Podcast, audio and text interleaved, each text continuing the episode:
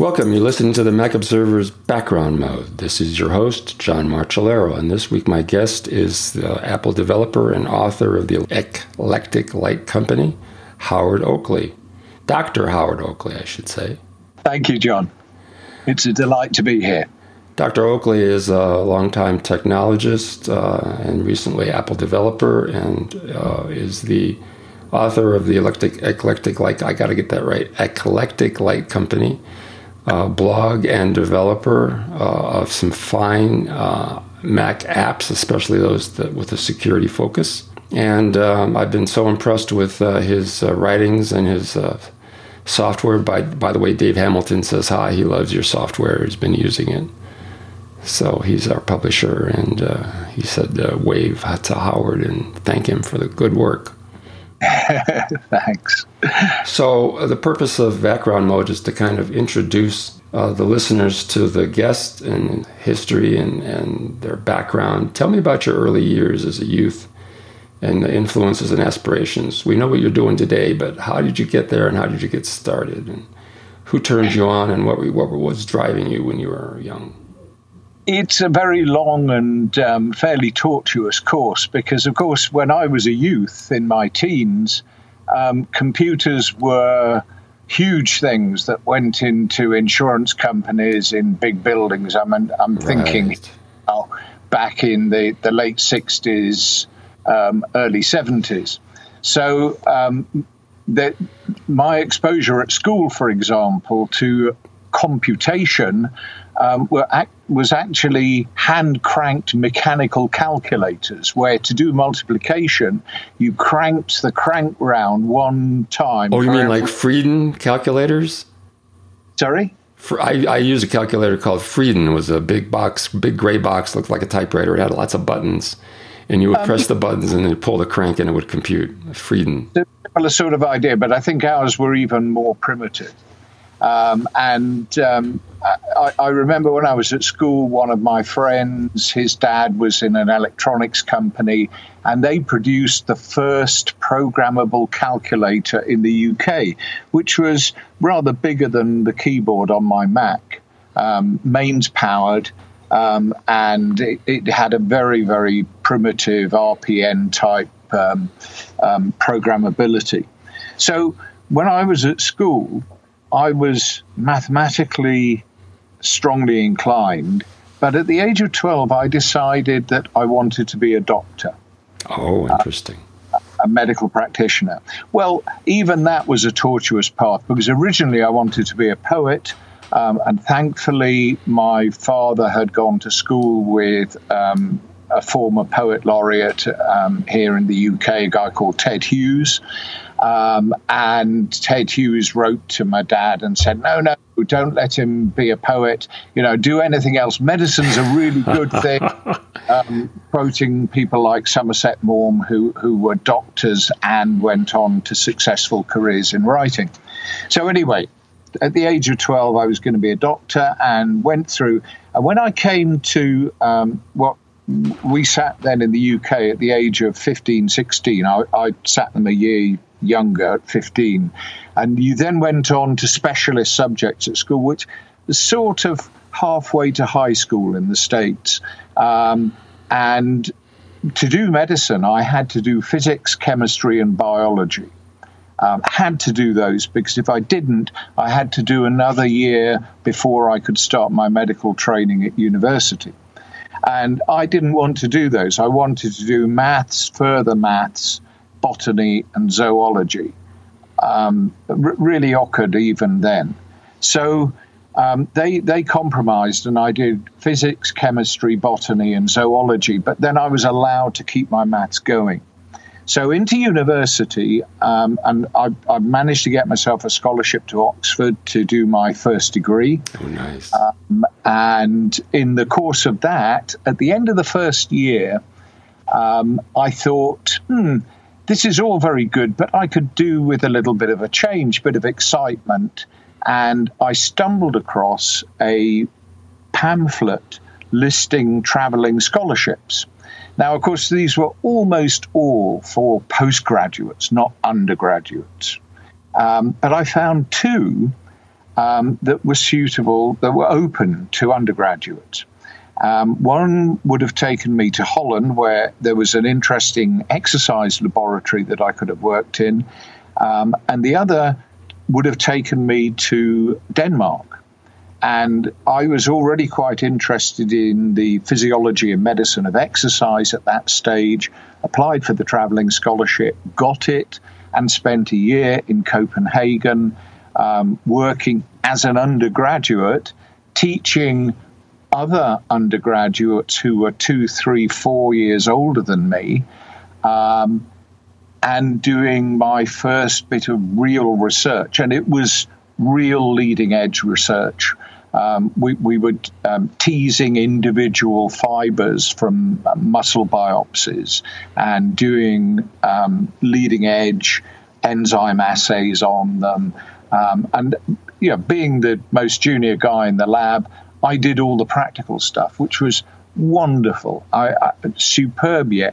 But I discovered in that year that almost no one else, all these professors and everyone else, almost no one else in life sciences was numerate.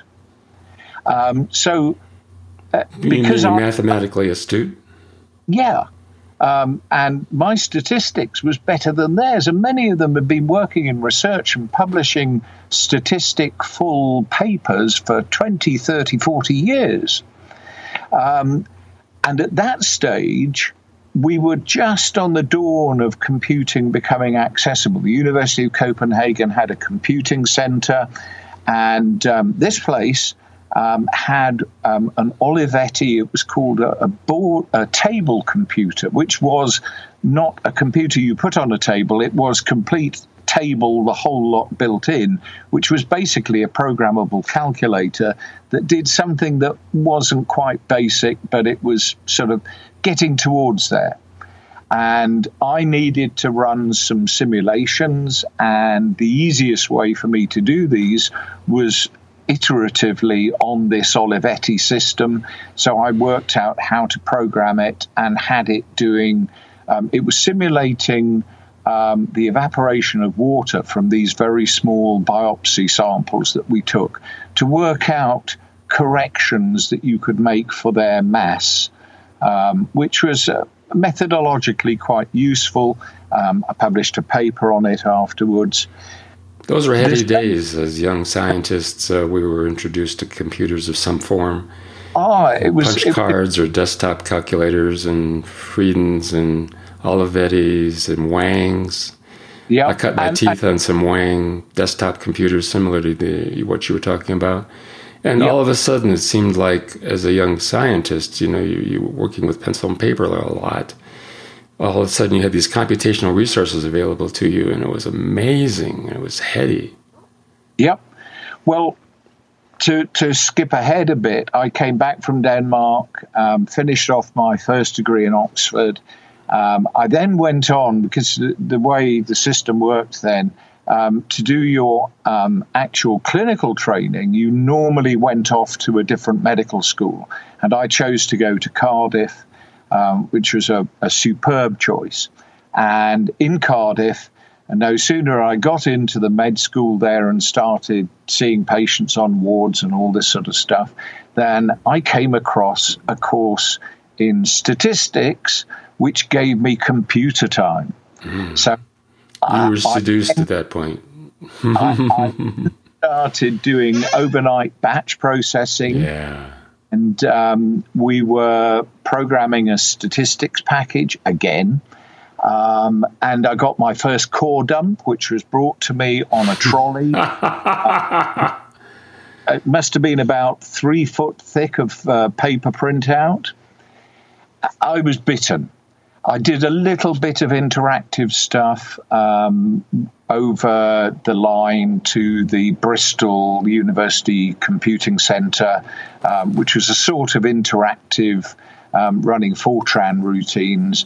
And I, I mean, this this was it. This was the confluence of all, all my interests. That's so how I got my start. Was on Fortran.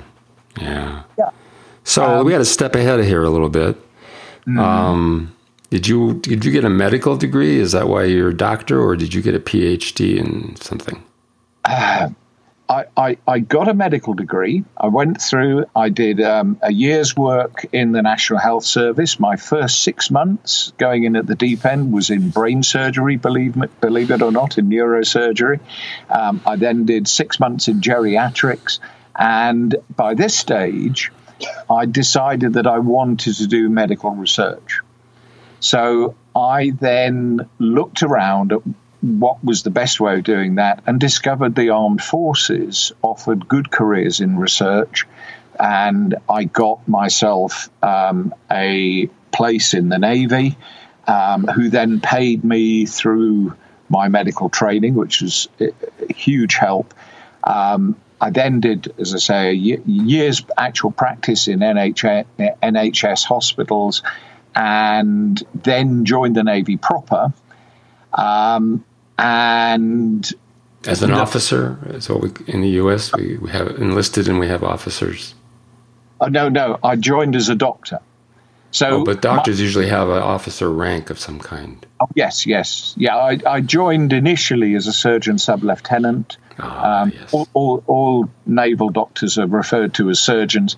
I then got promoted to surgeon lieutenant, and in that process of actually going from the civilian world into the Navy, um, I had an appointment with the appointer, who was the man who decided what job I was going to do. And he started off by saying to me that um, he needed so many volunteers for the Royal Marines and so many volunteers for submarines. Now, my granddad had died in a submarine in 1942 in the Second World War, um, but the prospect of spending three months in a nuclear boat did not entertain me. but I was very, I mean, I was climbing, caving, I was doing a lot of outdoor activities at that stage. So I said, listen, I'd love to serve with the Royal Marines. So, of course, when I then came into the Navy proper, they said, ah, you need to do the Royal Marines Green Beret course, which I duly went off, got my Green Beret, and I was then serving with the Royal Marines, um, which was a fascinating period, two and, two and a bit years, because it took in the Falklands conflict. So I served ashore down in the Falklands supporting the Royal Marines. I had two skiing holidays um, doing Norway deployments during the winter, supporting the NATO deployments to Norway. Um, and in the course of those things, I developed an interest in environmental medicine, particularly the cold, um, which I think was probably going to be fairly obvious.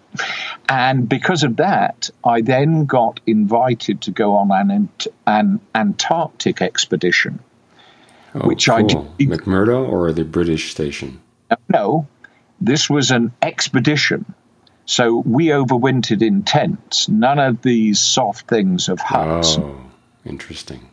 Um, so I had a wonderful nine months or so ashore down there. But in in the, that before we left the UK, I became the equipment officer for the expedition. I was procuring all sorts of odd bits and pieces. And one of the things I've recognized, because all expeditions have to have a scientific research content, I thought we're going to need a computer. And this was just at the time of the IBM PC. So I contacted someone at IBM and struck good, and they made a commitment to provide the expedition with a free IBM PC when we returned. Um, when we were down in the Antarctic, I did a couple of publicity shots for them, which they duly used afterwards. I contacted IBM and said, Now, about this free IBM PC, they said, What? Free? This is IBM. You, you're BBC. And because they'd already by this stage used the publicity shots, albeit in um, their in house um, literature, they, they realized they couldn't get out of this without embarrassment. So they said it was just, oh, let's give this guy a PC um, and shut him up and let him go away and, and we'll have a quiet life. So, and I've still got the IBM PC XT. That then took me on to PC numerics.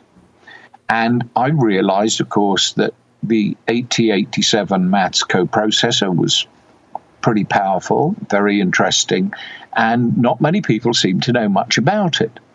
I came across a firm um, in the States, which is still going, I believe, called Microway, who were numeric specialists, and they had a recently established European subsidiary, um, Microway Europe Limited, contacted them um, wanting to get a load of software to support 8087 compilers with 8087 support and stuff. Um, and they were just starting to move into the transputer.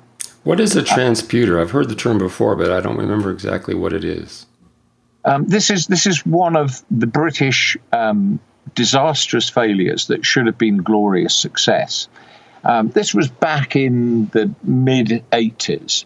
Um, a firm was set up um, called Inmos to develop massively parallel um, computers using processors which were designed to be tightly integrated parallel processors. Oh, we do that today with supercomputers, but this was just the beginning.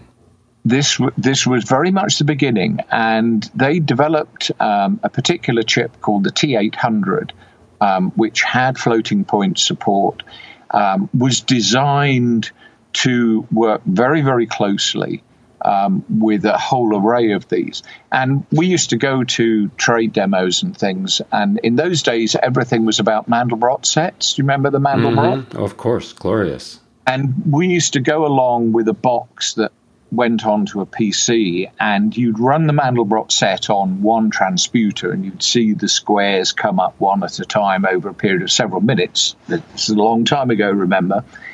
And then you'd um, run it in parallel on your 24 transputers, and it appeared almost immediately, almost 24 times the speed.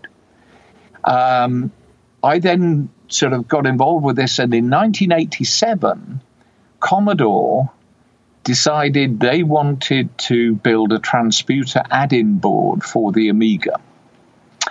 So um, I got a, I was at work um, working for the Navy. By this stage, I was running the Navy's survival medical research, and it was a glorious day. I got a phone call from a guy who turned out to be I don't remember he was actually the CEO of Commodore at the time, but he was very, very high up, and he said he'd like to come and chat with me. Um, and I said, okay, fine. Well, you know, when when would you like? So he said, well, I'm in Germany at the moment, but I can be with you this evening. And I thought this sounds important. Uh, anyway, he flew over. Um, we talked, and Commodore wanted me to develop the software support for these transputer um, add-in boards. The seduction uh, is now in full progress. so come the autumn, um, a team from Commodore in Germany flew over, provided me with a handcrafted Amiga, um, which worked properly in all respects. Um, and I started work on this. Um, had a wonderful experience. Commodore had um, a developer mom at the time who was absolutely wonderful. Um, you know, to, to look after developers and make make sure we were all we all felt loved and cared for. And the Amiga was an amazing system. Um, but then everything went cold with Commodore, and they, they obviously drifted off into something else, and and they started to have financial woes, and um, it, it, th- things were not going too well. And by 1989, um, that side was quieting down. We were still transputing, and we were still sort of pushing things on, um, but um, then a couple of friends who'd been involved with the supply of my original IBM PC. Um, they ran the IBM and Apple dealership on, on the Isle of Wight where I live. Um, contacted me because they were in an embarrassing position. Um, they had another company that had developed huge format laser cutters and were trying to sell these to sailmakers. And they had a guy who was supposedly developing um, Mac software to drive this um, cutter, laser cutter. And in a couple of months, they would had a, a long booked demonstration of their system with one of the big UK sailmakers. And this guy had basically done nothing. So they came to me and said, you know, could I possibly help? So I said, well, I've never used a Mac, let alone programmed one. Um, they said, don't worry. There's a guy who lives here called Patrick Buckland, um, who's the guy who wrote Crystal Quest. Remember Crystal Quest on the Mac? Vaguely. Vaguely. Oh, I was addicted to Crystal Quest, but that came later. Um, anyway, P- Patrick was one of the very best of the classic Mac developers. Absolutely brilliant. Um, so I was provided with a Mac SE. Um, I was given MPW, Macintosh Programmers Workshop, and said, right, in two months' time, we expect to see this working. And I actually sort of did it. I mean, we did have something that sort of worked. Um, and that then grew. And from 1989 onwards, I became Mac only. Okay, so we're going to have to bring the first segment to a close. We, we're uh, right on time here with your final emergence as a Mac developer. I want to get to that in segment two of the show. Folks, we have to take a short commercial break, and we'll be back with uh, Dr. Howard Oakley to hear more about his uh, life as an Apple developer. Stay with us. Today, our sponsor is Linode. Linode helps you design, develop, and deploy in the cloud. You can build dedicated CPU, distributed applications, hosted services, websites, and CI CD environments. If it runs on Linux, it runs on Linode. Linode is focused on simplicity, service, and value. Built using the most up to date hardware and a next generation network backbone, Linode allows users to comply with in country data protection requirements while taking advantage of all of Linode's technology and tools. The goal is to maximize the benefit you receive from your cloud by making it cost effective to deploy robust compute, storage, and networking services that meet your ever changing performance needs. Featured are a native SSD storage, a 40 gigabit network, and industry leading processors. Pick from any of 10 worldwide data centers. And pay for only what you use with hourly billing across all plans and add on services. 24 by 7 live customer support is always just a phone call away. You'll be able to deploy, maintain your infrastructure simply and cost effectively. Plus, Linode's tools make it easy to provision, secure, monitor, and back up your cloud. To learn more, visit linode.com slash BGM. That's L-I-N-O-D-E dot com forward slash BGM. All new customers receive a $20 credit. Thanks, Linode, for being our sponsor. We're back. I'm chatting with Dr. Howard Oakley of the Eclectic Light Company. So tell me about your development and evolution as a Mac developer. Um, I loved it. Um, Classic Mac was. it was a very small family, particularly in the UK. Um, I suppose there could have only been a few dozen Mac developers in the UK in those days. Um, and we used to have meetings um, at Apple UK, um, which was near Heathrow Airport, London Airport. Um, we were well looked after. We had um, an electronic system to communicate with Apple. Um, when System 7 was coming out, um, it introduced TrueType fonts. And I recognized that TrueType fonts would be a wonderful way of being able to cut very large letters and numbers using these laser cutters. Um, so I contacted Apple Developer Support. They put me in touch with one of the TrueType engineering team, and he provided me with sample code, and we worked together. And I basically ch- I broke into TrueType fonts and took out the the outline of the glyphs um, and t- turn those into the cutter instructions um, oh, that would interesting. drive the cutter. And we Very had creative. Who, who were cutting um, these huge letters and numbers. And of course, they went on to sales. Um, the company that was developing the laser cutters um, was expanding quite rapidly, and, and they went into plasma jet as well. Um, it was it was wonderful, really exciting, but that company unfortunately got a bit overextended financially, and then they went bankrupt, owing me quite a lot of money. And uh, by this stage, thankfully, um, I was also doing freelance journalism. Um, about the same time as I was starting to develop, I, I started to write occasional articles for, for magazines.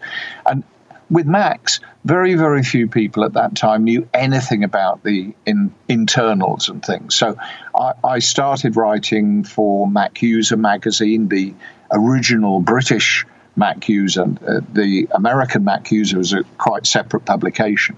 Um, this one was was published by Felix Dennis, um, and um, gradually, as as the the problems with the laser cutter side um, got bigger, um, we I did a project um, with a firm that made paragliders um, and developed a paraglider design and manufacturing complete CAD CAM system for the Mac. Um, which is really very, very exciting because at that stage, no one really understood the form that paragliders adopt um, in, in the air. So we did all sorts of sophisticated stuff with them. Um, but this this wasn't really um, providing the financial return. So the freelance journalism with Mac User became a much more regular um, thing. All this time, of course, I was doing a day job and quite a demanding day job too. So there'd be times when I'd come home from work in the evening, um, work through the night, go into work the following day, and then after about 36 hours of working continuously, I'd finally go to sleep.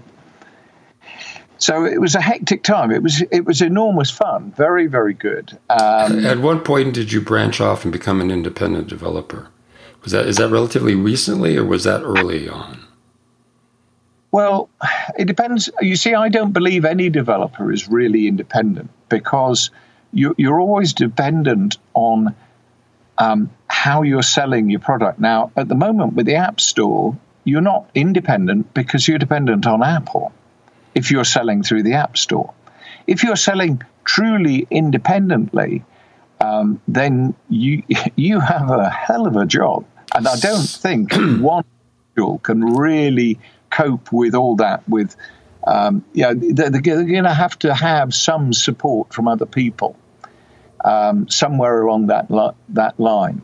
So I mean, when when I was developing the LaserJet, uh, the la- laser cutting software, um, I was independent in the sense that if I wanted to, I could just turn around and say, right, I'm out. That's it. There was no contract.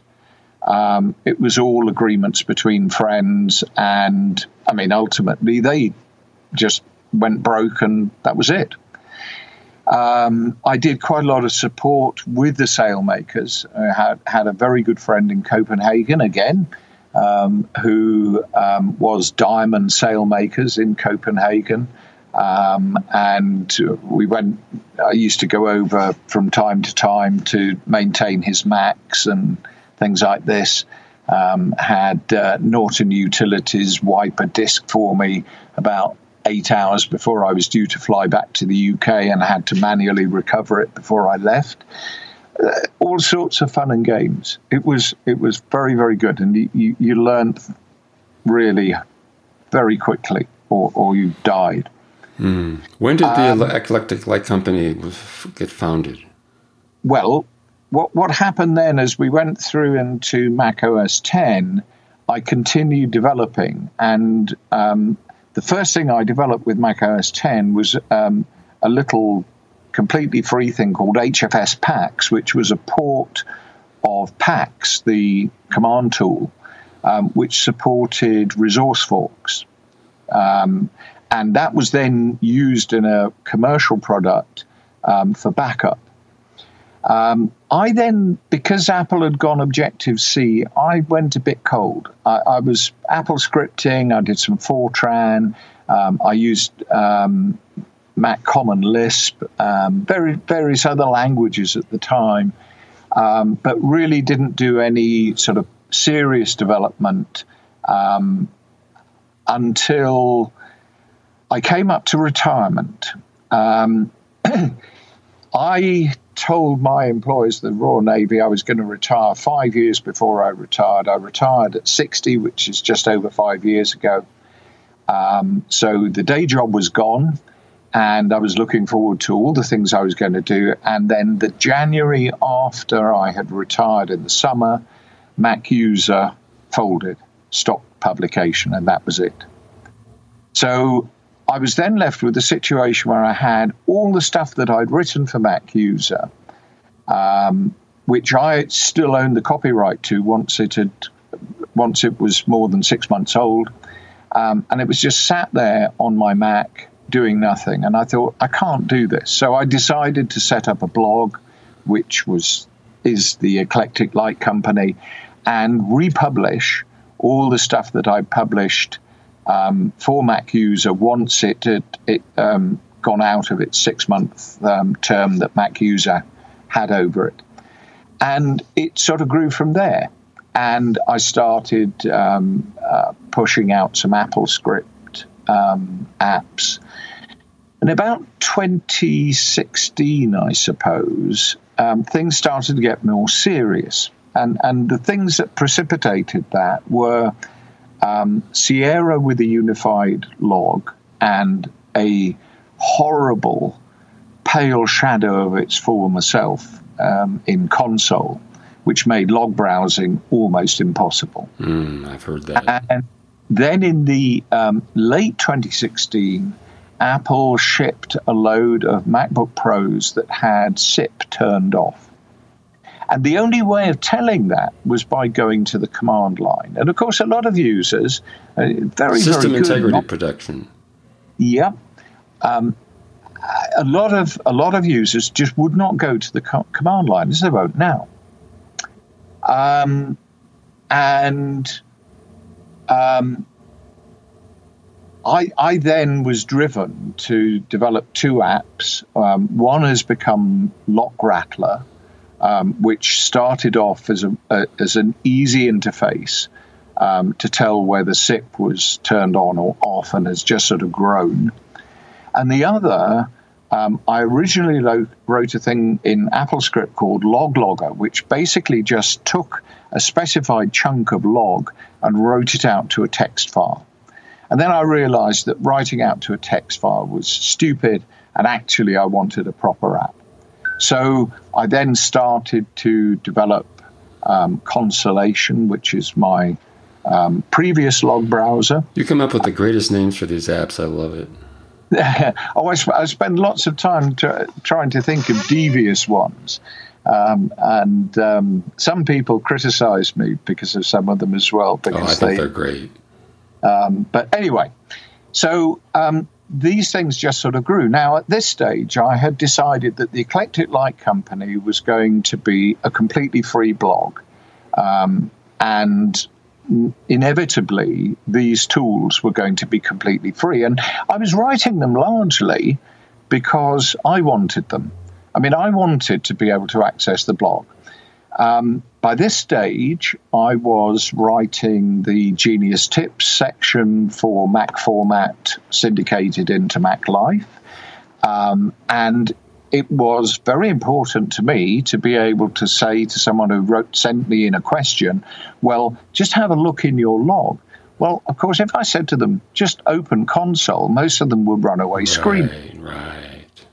So it, it, these tools grew, and then people started to ask me, well, um, couldn't you do this? And the classic example with that, I suppose, um, was some of the um, privacy related tools, for example, because um, I think it was Patrick Wardle, the security expert, um, was one of those who, who discovered that the quick look cache was completely unprotected. And you could happily go in and browse someone's quick look cache and see images that they've been looking at.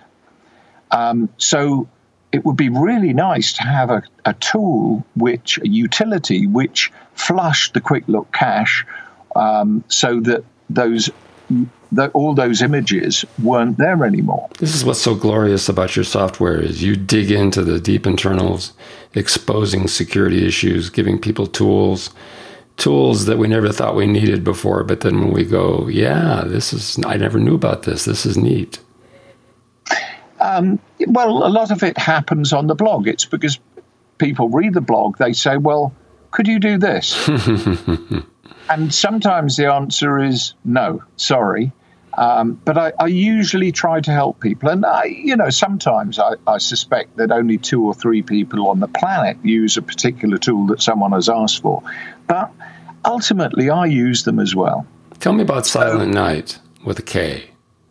SilentKnight. Well, um, LockRattler was great, but LockRattler needs a lot of manual support. I mean, if you discover um, your EFI firmware version in LockRattler, you then have to go off and look at a page on my blog to see whether that is the current one for your version of Mac OS.